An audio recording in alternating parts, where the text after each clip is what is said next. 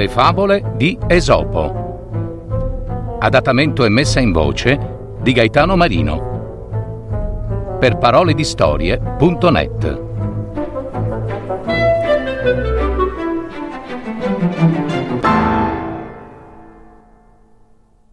Il lupo con la pancia piena e la pecora. Un grande lupo assai famoso in tutta la foresta per la sua fame, quel giorno aveva mangiato in abbondanza. La sua pancia era colma davvero, tanto che sentì il bisogno di smaltire il cibo con una sana passeggiata nei campi. Mentre camminava, si imbatté in una pecora.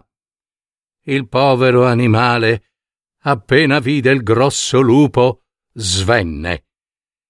Il lupo le si avvicinò, ma non la zannò alla gola, bensì l'annusò e le sussurrò all'orecchio. Signora pecorella, stai tranquilla. Ho appena pranzato con un vitello e oggi voglio essere clemente con te. Esprimi tre pensieri diversi verso di me ed io ti prometto che ti lascerò andare.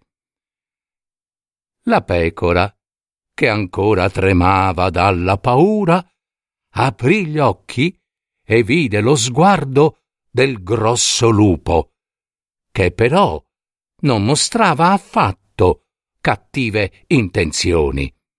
Si alzò sulle zampe, scosse la terra dal manto di lana e disse Ebbene, signor lupo, ti dirò tre miei pensieri che riguardano la tua razza e te. Primo, non avrei mai voluto trovarti nel mio cammino. Secondo, quando ti ho incontrato, avrei desiderato che tu fossi orbo. Terzo, io vorrei che a voi, lupi feroci, capitasse la peggiore delle morti. Perché? Perché noi siamo pecore, bruchiamo tranquille l'erba e non facciamo del male a nessuno. Voi, invece, ci azzannate per il collo a tradimento, spezzate il nostro respiro levandoci la vita e divorate le nostre carni.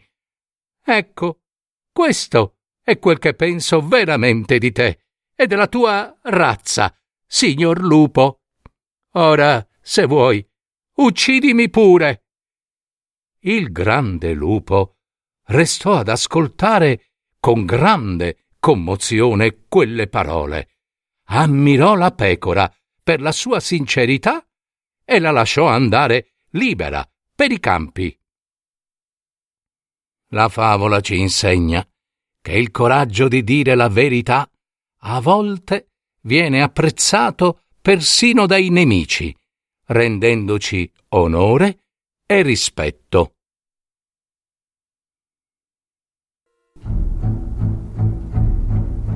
Avete ascoltato? Le favole di Esopo. Adattamento e messa in voce di Gaetano Marino. www.paroledistorie.net